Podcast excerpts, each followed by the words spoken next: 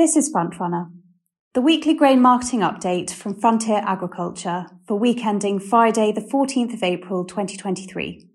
Presented to you this week by Sophie Whiteman, farm trader based in the West. Before we begin, a word on markets and trading during this current time of intense volatility. Markets can move significantly in a matter of hours or even minutes, with spikes sometimes happening outside UK regular business hours. My Farm is our free online platform which offers Frontier customers 24 7 access to market information, grain prices, and the ability to sell grain at a time more convenient to them. With a My Farm account, you can see live global prices, market reports, exchange rates, and commodity pricing directly relevant to your farm, with options to set alerts and sell grain all in one place. To learn more, visit www.frontierag.co.uk forward slash myfarminfo. Links to more information about My Farm are included in the description notes for this episode. Now let's get straight into this week's update by starting with wheat. This week, London wheat futures fell to their lowest since the beginning of 2022. Lower than expected use in both the animal feed and bioethanol sectors has created a heavy domestic balance sheet. This, combined with scarce export opportunity, has put pressure on prices and led to a notable discount on new crop. Midweek, the November 2023 contract developed a £17 per tonne premium to the May 2023 contract. This provides an opportunity to roll crop forward if cheap funding is available and space is not an issue. A large 2023 crop is expected, and the relative cheapness of UK prices could attract export interest in due course.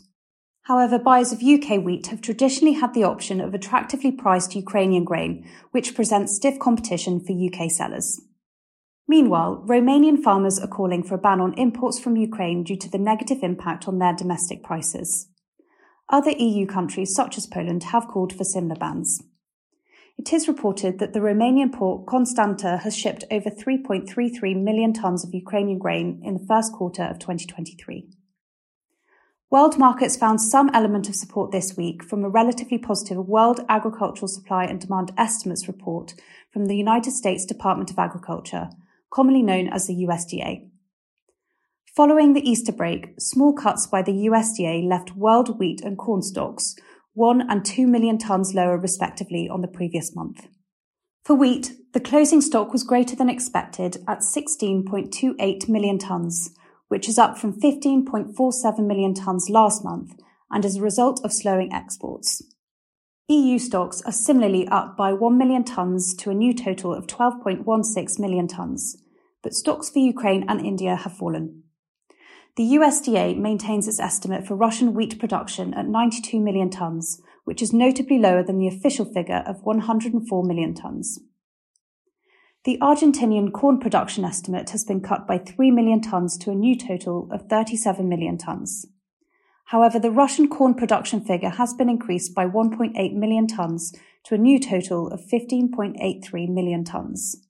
World corn stocks are now 11.6 million tonnes down on the year.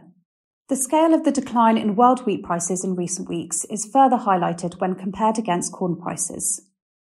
This week, Chicago Board of Trade wheat futures fell to a 20 cent per bushel premium to Chicago Board of Trade corn futures, representing 3%, which is historically low.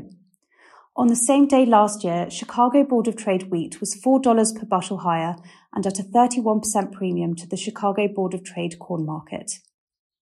Moving on to barley. Old crop UK feed barley is down around £3 per tonne this week. This is a reduced rate of decline relative to last week's losses and less than the losses elsewhere in the grain markets, which could be due to very low market participation during the Easter break. There has been a 50% reduction in farm selling on last week, and compounded demand has fallen in line with farm supply. Warmer UK temperatures are currently in the forecast, and above average grass growth is being reported by the Agriculture and Horticulture Development Board. A combination of these factors may prolong limited old crop demand, especially if livestock can continue to graze in the fields. With export numbers still well behind last year and what may be a sizable tonnage of old crop barley yet to come forward from farm, there are very few known domestic factors today that could reverse the decline in barley prices we've witnessed since October last year. This week's farm selling has been extremely slow for crop 2023. Prices have come down slightly more than old crop, which has reduced the size of the May to August carryover from around £10 per tonne in March to less than half of that today. Compounders have yet to commit to much feed tonnage post harvest while they continue a favourable spring barley sowing season in the UK. Elsewhere, weather issues are few and far between, with some prolonged dryness in the Iberian regions of Western Europe. Looking ahead to next week, we would expect some more trade activity as the bank holiday week concludes. Please get in touch with our farm traders if you'd like to discuss your grain marketing options. Looking at oilseed rape now. This week, rapeseed prices have further declined as heavy stocks and slow demand continue to affect the market. Elsewhere in the oilseeds complex, other drivers have contributed to uncertainty, particularly in the soybean market, where US demand for beans into biofuels is a key price driver. There are concerns that demand that comes from heavy investment in increasing processing capacity for biofuels may fail to meet the high expectations currently held in the market. The soybean market is also being influenced by Chinese demand. China's demand was strong in March, so those with a bullish view will look for this to continue. Global weather conditions are also impacting the oilseeds complex.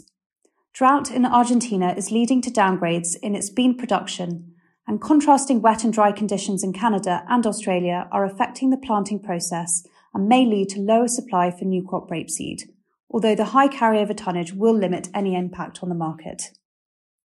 Future price direction will be determined by how the crop develops and how much demand arises for oilseeds in the months ahead. Taking a look at pulses. Old crop bean and pea markets have been very quiet for the past few days, with minimal volumes trading. It seems that at today's lower levels, which are nearly £120 per tonne down from peak values, there is a resistance to sell irrespective of wheat values. However, there are fewer and fewer parcels currently left unsold on farm, which means that any uplift in values would not necessarily lead to more supply becoming available. The optimum time to drill new crop peas and beans has passed, with any late planted crops needing perfect growing conditions to succeed. However, any reduction in spring bean acreage will likely be more than offset by a large increase in the winter drilled area. And let's finish our report by taking a look at fertiliser. The cold and wet weather this week has not helped increase demand in the UK for urea and ammonium nitrate. This lack of seasonal farm demand has led CF Fertilisers to revise its current UK ammonium nitrate prices downwards to bring them more in line with the limited volumes of imported ammonium nitrate currently available.